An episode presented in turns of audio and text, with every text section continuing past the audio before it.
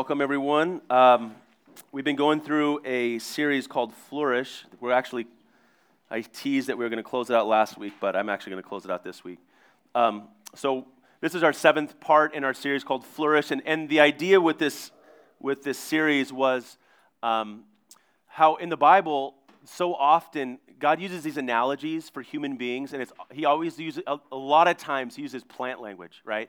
Like be rooted and grounded, bear fruit, you're like a tree planted by streams of water. There's a lot of different scriptures throughout the Bible where God's kind of just using how plants function as a way that humans can kind of function. And so we kind of piggybacked on that and spent 6 weeks, and this is the seventh week. And as I was thinking this week, I was like, am I done with the series? And I was like, man, there's like the most obvious passage where Jesus talked about how he's divine and we're the branches and all of that. I'm like, I have to hit that, and I think it's a great way to close out our series. So if you missed any of the previous weeks, or you want to, kind of get the whole series, we do post them on podcasts and Spotify, as Apple Podcasts, so you can kind of catch up and download those as well. So this week we're going to be in John chapter 15. Now, if anybody was here during John, I did teach some of this previously, but it's been a little while, so I apologize if it's too much of a review, but I think the context is very, very helpful. So we're going to be in John chapter 15, and we'll be through the first 6 verses. But before I get into that, why this is such an important text is that Jesus, throughout the book of John, kept making these statements called the I am statements. They were these statements where he was trying to declare who he was, and the whole book of John was this idea of Jesus revealing to people who God was. Right? That God, the creator of the universe, is very different. He's very outside of our realm, right? And so Jesus came to reveal the Father. And in doing that, he made these I am statements. Now, the reason why that's significant is God, all the way back in the Old Testament, when he was talking with Moses, chose to identify himself with the statement, I am. He said, I am that I am. In fact, that would be kind of like how God named himself. And so Jesus comes on the scene, and he's trying to show the world who the Father is. He's making these I am statements. And this one that he's going to make, that we're going to look at today, is the I am the vine, is the last of the I am statements that he makes as he's describing and showing the world who he is and who the Father is. And so I'm going to read chapter 15, verse 1, and I'm actually going to read the first 6 verses.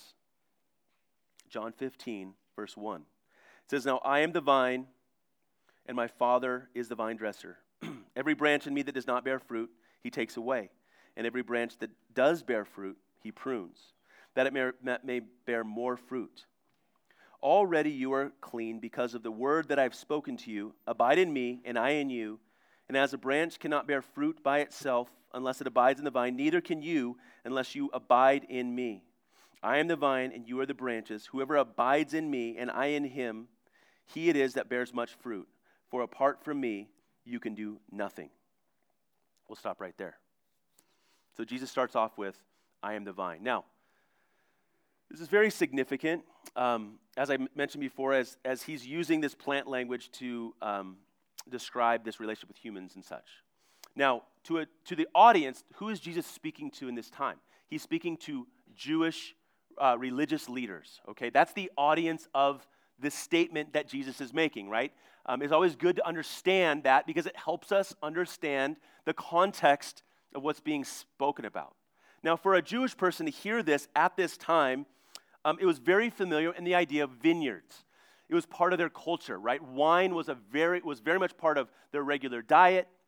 There was vineyards throughout Israel at this time, and wine was always a symbol of enjoyment, of celebration, of life. Right? And for some, it still is, right?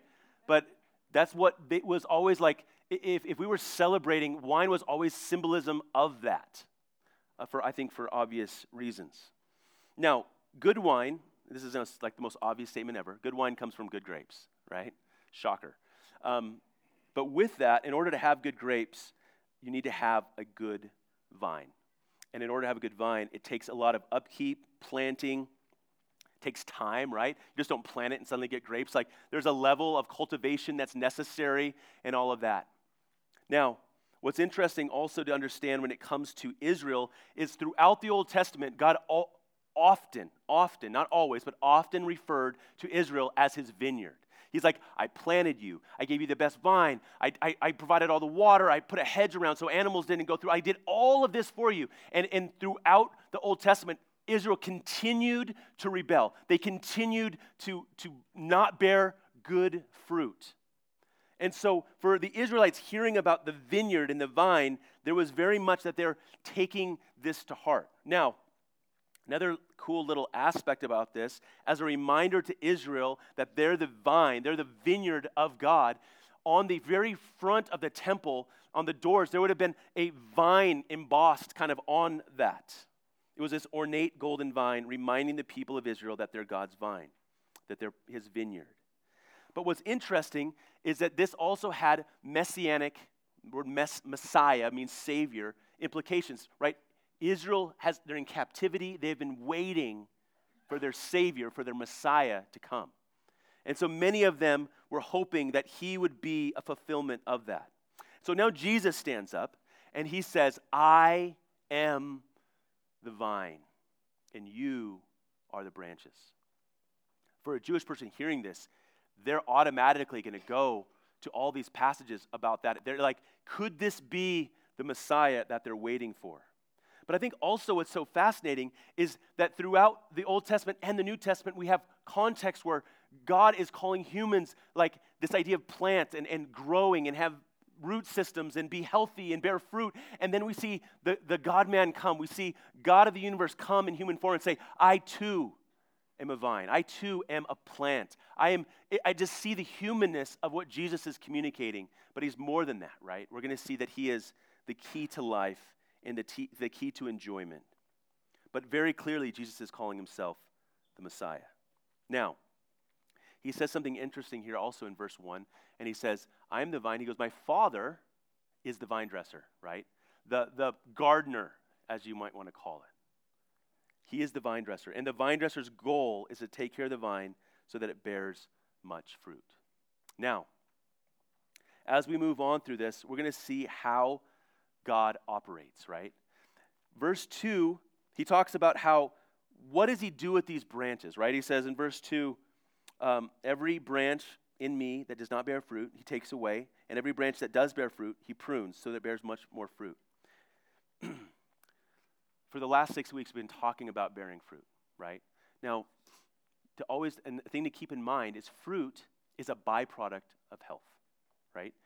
We don't see trees or apple trees or little vineyard branches just shaking, right, to just get the grapes out or get the apples out, right? Like, as you cultivate and care for the vine, as you cultivate and care for a tree, what ends up happening is fruit is natural. It's a byproduct. Now, as humans, it doesn't mean we don't have to work in some regards to help cultivate those aspects, but at the end of the day, it's a result of health.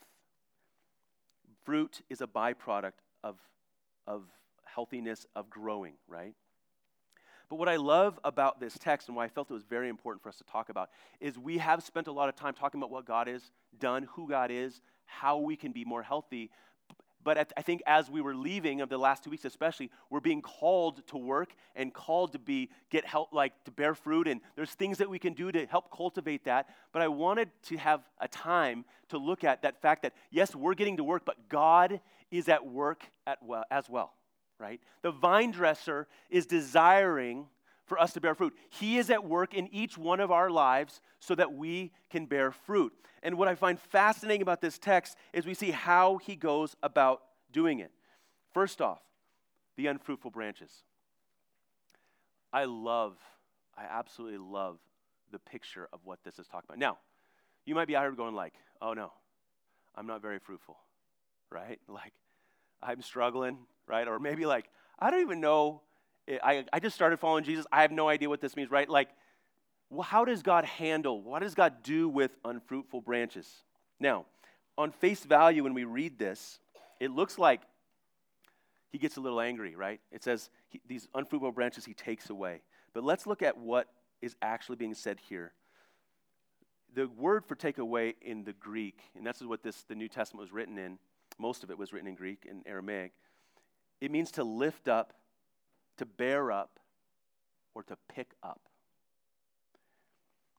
Now, the reason why it's significant to understand is in a vineyard, right, there's rows. You'd be walking through. A lot of times branches, they might get stepped on. They might be down behind where they're not getting sun, right? They're in a space where they're not able to grow as well. Maybe the shadows are preventing them from getting to the sun. And what does the text say for unfruitful branches? This should encourage your soul. He says the vine dresser picks them up. He takes them away from where they're at. He pulls them up and puts them in a place where they can grow. It's as though he bears them up, cleans them off. Maybe they got trampled into the mud. And he puts them in a place so that they could see the sun, grow, flourish, and bear fruit. And so the text does not say, get out, right? Get out. You're not bearing fruit. Get out. That's what a lot of people have read this to say. But what it's saying is, get up. And I'm going to help you. God is at work within us. He is working so that we might bear more fruit. And he does the same with us, right?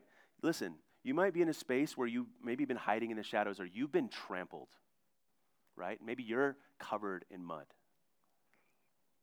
Maybe you've been struggling and wilted and not bearing much fruit, but God's heart is not to throw you away, but it's to pick you up, lift you up, clean you up, and bring you to a place where you have a clear vision of the Son of God, that he can work in you that you might bear fruit.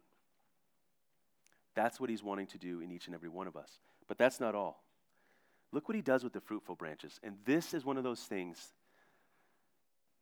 that doesn't make any sense, okay? It says, to the fruitful branches, he prunes. What's pruning? Anybody's done any planting? It's cutting, right? It's cutting. It's good to keep it. This is the people, this is those that are growing and flourishing. You're like, and I wanted us to understand this because many of us set out over the last 2 weeks. I'm going to change this. I'm going to do this. I'm going to start reading, right? And you're going to be bearing fruit. And then there's going to be pruning that's going to be coming. And it is not a consequence. It's not that God is mad at you. It's that God is working in you. Now, do we experience pain sometimes because we make poor choices? Absolutely, okay? There's consequences, right? So I never want to be like, you like go drunk driving, get arrested, be like, God's pruning me. It's like, no, you got arrested, man. Like, got a consequence. Like, it's just a thing, right? And he might use this to bring him glory because he works all things together for the good, for those that love him, right? Are called according to his purpose, but there are times when we're just going about life and there is pain and there's cutting and it hurts and we're going like, what is going on?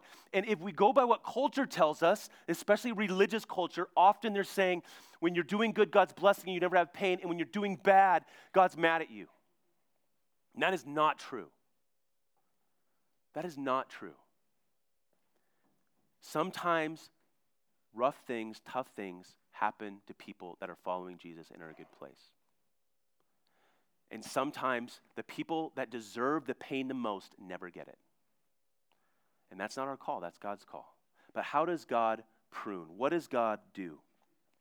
Now, pruning is important.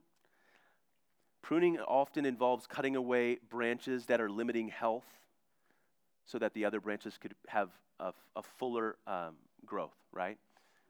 But what are the main reasons that people prune? One of them is reshaping, right? You have a tree, maybe it's like going all one direction, right? You're like, I got to cut it here so that I can get these branches over here, right? So that we can have a more balanced tree, right? So there's that where you're cutting away for reshaping.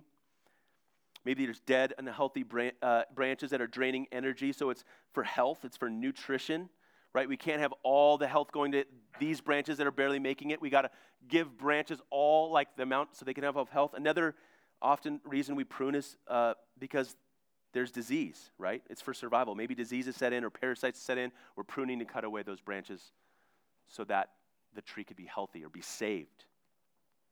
God does the same with us. That as we're bearing fruit, there are times where we need to be reshaped. Maybe there's an area of our life that God wants to reshape into the image of Jesus. Maybe there's areas in our life that God's wanting to cut away because we're unbalanced, that we can more accurately reflect and image God.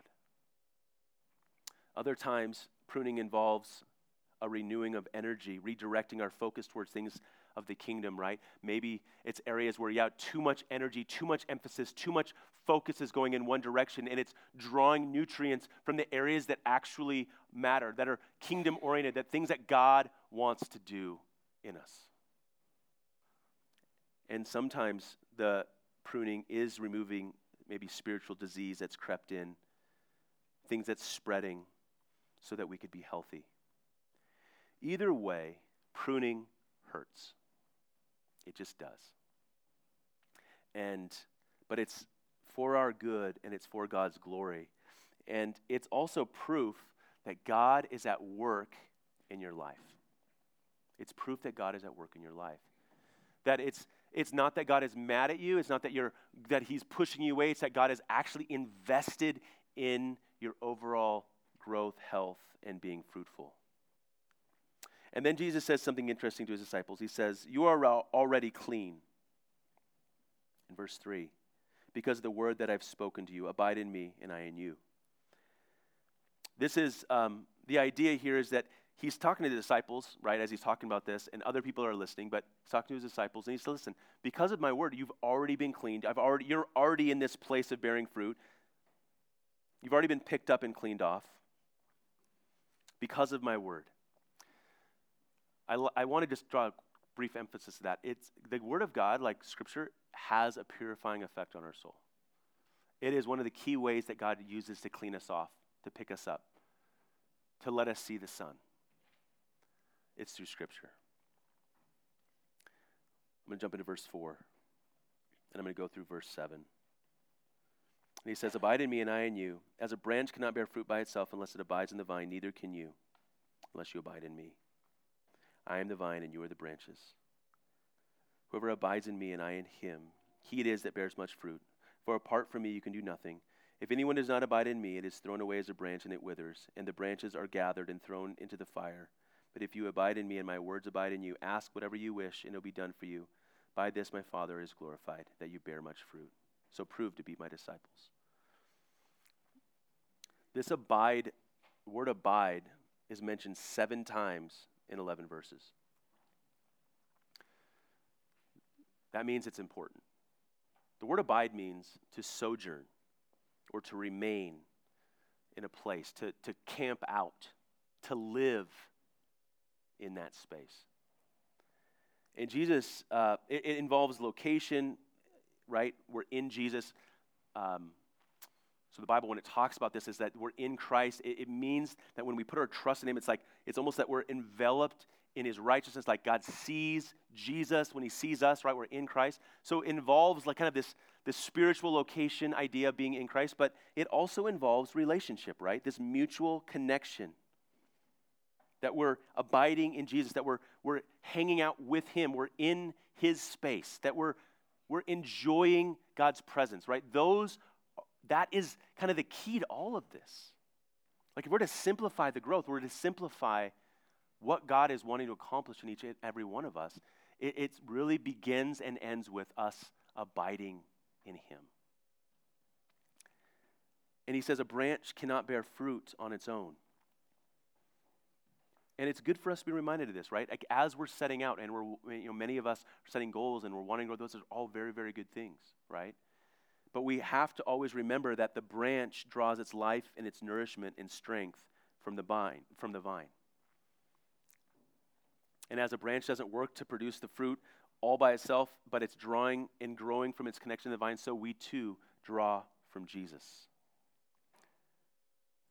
Ultimately, what's happening is we're letting the life and the nutrients from the vine flow through us, and that brings health. That brings fruit. We too must draw our life, our nourishment, and our strength from Jesus. We're most healthy and most fruitful when we're in a healthy connection with the creator of the world, with Jesus himself, letting his life and power flow through us. Now, the reason why I mention this is it's important for us to always keep things rightly focused, right? Is it good that we want to grow and be healthy? Is it good for us want to have and bear fruit? Is it good for us wanting to set out and make goals? Do all that? Yes, absolutely. But often the fruit can become the focus. It's easy to let the fruit become the focus rather than Jesus be the focus, knowing that the fruit is a byproduct of that. Right? What ends up happening is you go like, oh man, I'm not loving enough. I'm not patient enough. I'm not caring enough. I get angry too much, right? And so what do we do? I got to work on that, right? Just white knuckle. I'm going to be more patient. I'm going to be more loving, right? Like just, I got to do this. Right? And then you're not doing it maybe as well as you thought or hoped or what. And so what do we typically have two responses. We either hide and pretend, right? Just shove it down there and hope it goes away. Or we beat ourselves up. The beautiful thing about our culture is many of us have learned how to socially interact and pretend very well and hide. We know how to be holy, pretend to be at least, right? But it's good for us to remember that when we're seeing the discrepancies, when we're seeing the areas of unhealthiness, seeing the things pop up of unfruitfulness, when we're seeing these areas we have to remember a couple things. One, that God has brought that to light. God is showing that to us, not because he's mad at us, but because he loves us. It's an area that he wants. Conviction of the Holy Spirit is a reminder that you are loved by God and he is calling you back to himself. He is showing you your area. He's showing the area, not because he's mad at you, but because he wants you to see that so that you turn to him. That's what the word repent means. It means simply to turn and trust, right? It's like I'm pursuing this thing, or I'm looking at this thing, or I'm focused on this thing, and God's going like, man, I love you. Turn to me. Right? So what we're seeing in this is Jesus is reminding his disciples that apart from me, you can do nothing, right? And so when we're struggling, when we're not doing as well as we want, when we're not loving as much or kind as enough, then the answer isn't try harder, but it's abide more. It is cling to Jesus, pursue Jesus, push into that relationship. And as we grow more in love with Jesus, as we are changed by the love that he has for us, unconditional, stuff that we can't earn or maintain, that has a profound effect on our soul, and it changes us. And you will find that your efforts of wanting to love more, be kind, will start to grow. Not because you're trying harder, but because you're loving Jesus more and it's changing us. We're taking God's word and we're letting it abide in us. We're letting God work out the weeds that have grown up. We're letting God nourish us, and fruit's the byproduct. Now, I need to draw brief attention to this passage here where it talks about if the branches aren't bearing fruit, he takes them away and they're withered, and he throws them away and they're burned by fire. Okay. What this is not saying is that if you don't figure this out, you're going to go burn in hell. I have to say this because, you know, I work in an environment where I have a lot of people that aren't very religious, but you know what the number one thing they communicate to me about what they think being a Christian is people doing good things that go to heaven and people that do bad things that go to hell. And hell is a whole other thing. Jesus talked about it a lot, but what this passage is not talking about, he's talking to people that are part of the vine, right? He's talking about people that are involved with bearing fruit. And what would often happen in vineyards is a lot of weeds and different things or different plants would grow up and they'd be taking nutrients from the vine, right? They'd be taking things from the actual growth of everything else. And I think we see that in church life, right? There's a lot of times where people are coming in and maybe they're not in a good space, whatever, and they're drawing nutrients and stuff. And there's a time where people are taking out of that space, and that's okay. And the vine dresser is the one at work. He's the one that's changing. He's the one that's choosing what that looks like. It's not like we're looking at that people and go, that's one of the weeds. They need to go, right? Like, we're not doing that. It's not our call. But the idea is that sometimes God weeds people out of community, of fellowship, and takes them out of that space so that the rest of the plants can be healthy and grow, right?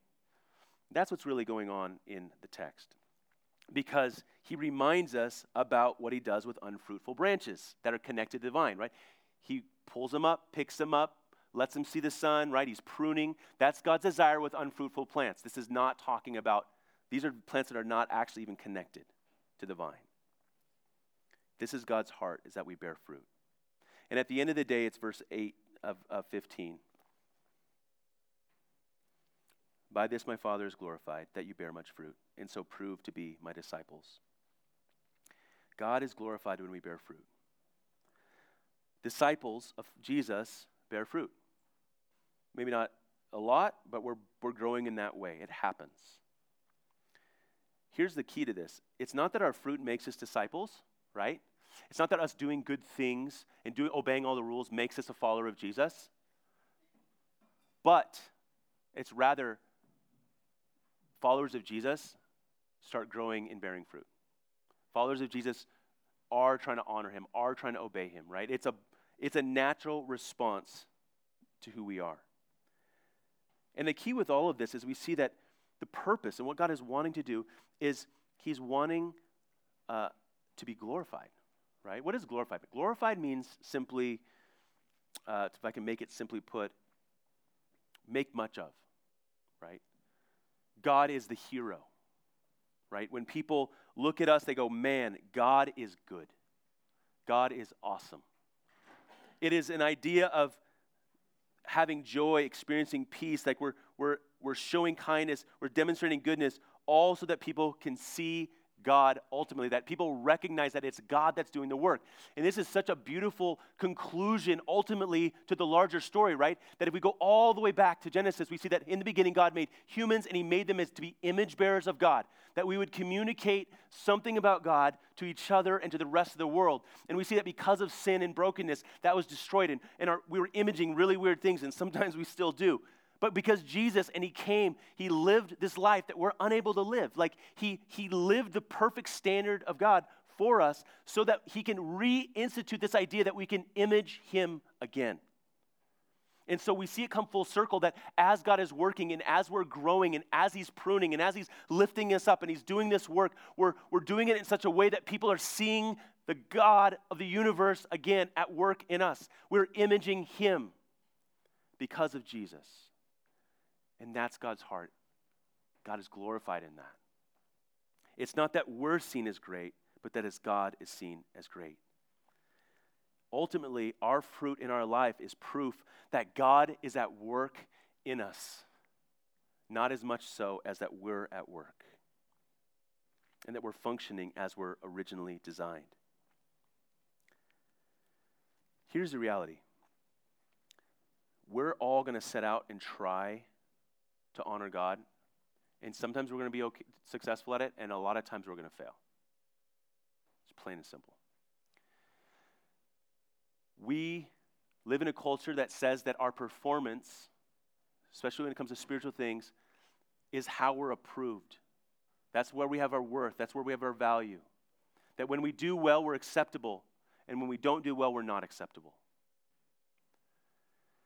That is not good news. That's bad news.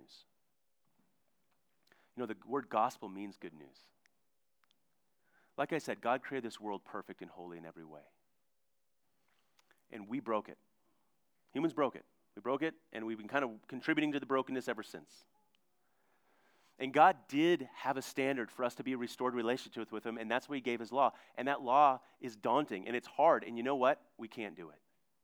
But the Bible tells us that when Jesus came to earth, not only did he die the death that we deserve, the consequence for our rebellion against God, the Bible tells us that he lived the life that we're unable to live. He lived a perfect life of fruitfulness. He did everything right. He obeyed the law to the perfect point. Like every aspect that we're setting out to do, Jesus did and accomplished in perfection. And so what happens when we see Jesus as the Savior of the world? What happens when we trust him? What's taking place is we're understanding that, Jesus, I have messed up. I cannot do this. I need forgiveness. Jesus' death and resurrection covered that. He died the death that we deserve so that we could be forgiven. And we're trusting him in that. But not only that, when we trust Jesus, we are also then given his track record of righteousness. That when God sees us, he sees Jesus. That's the word, the technical theological term is imputed righteousness. That the righteousness of Jesus is transferred to us. So that when we come before God, God sees us as he sees his son. When we come before God, we're in our It's also called justified. In our justified state, when God sees us, he sees Jesus' track record of righteousness. And so that frees us from having to come in with hunched over, oh my gosh, I just can't get this right. We're able to go Jesus, thank you that you did everything necessary for me to be acceptable to God. And Hebrews tells us that we're able to come boldly into the throne of grace to find mercy and grace to help in time of need. That we're able to come in, not because I've done it all, not because I've figured it all out, not because my track record is awesome, but because Jesus' track record is awesome. And we're able to come in on his righteousness before God, being fully loved and fully accepted because of Jesus. Knowing that, yes, we've screwed up and yes, we've messed up, but Jesus paid for that on the cross with his death. And he rose again, conquering death for all time. That is good news.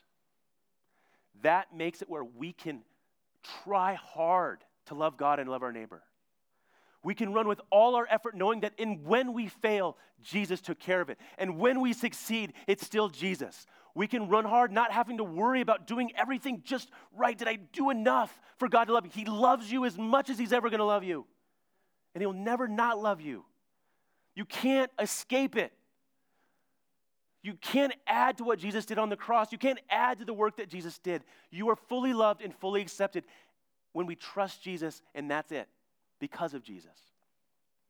So my encouragement to you, run hard. Make goals. Make them lofty. Fine. Read the Bible in a year. Whatever your goal is that you want to grow in Jesus, do it with all your heart, knowing that when you don't succeed, maybe you do, that your standing with Jesus isn't changed.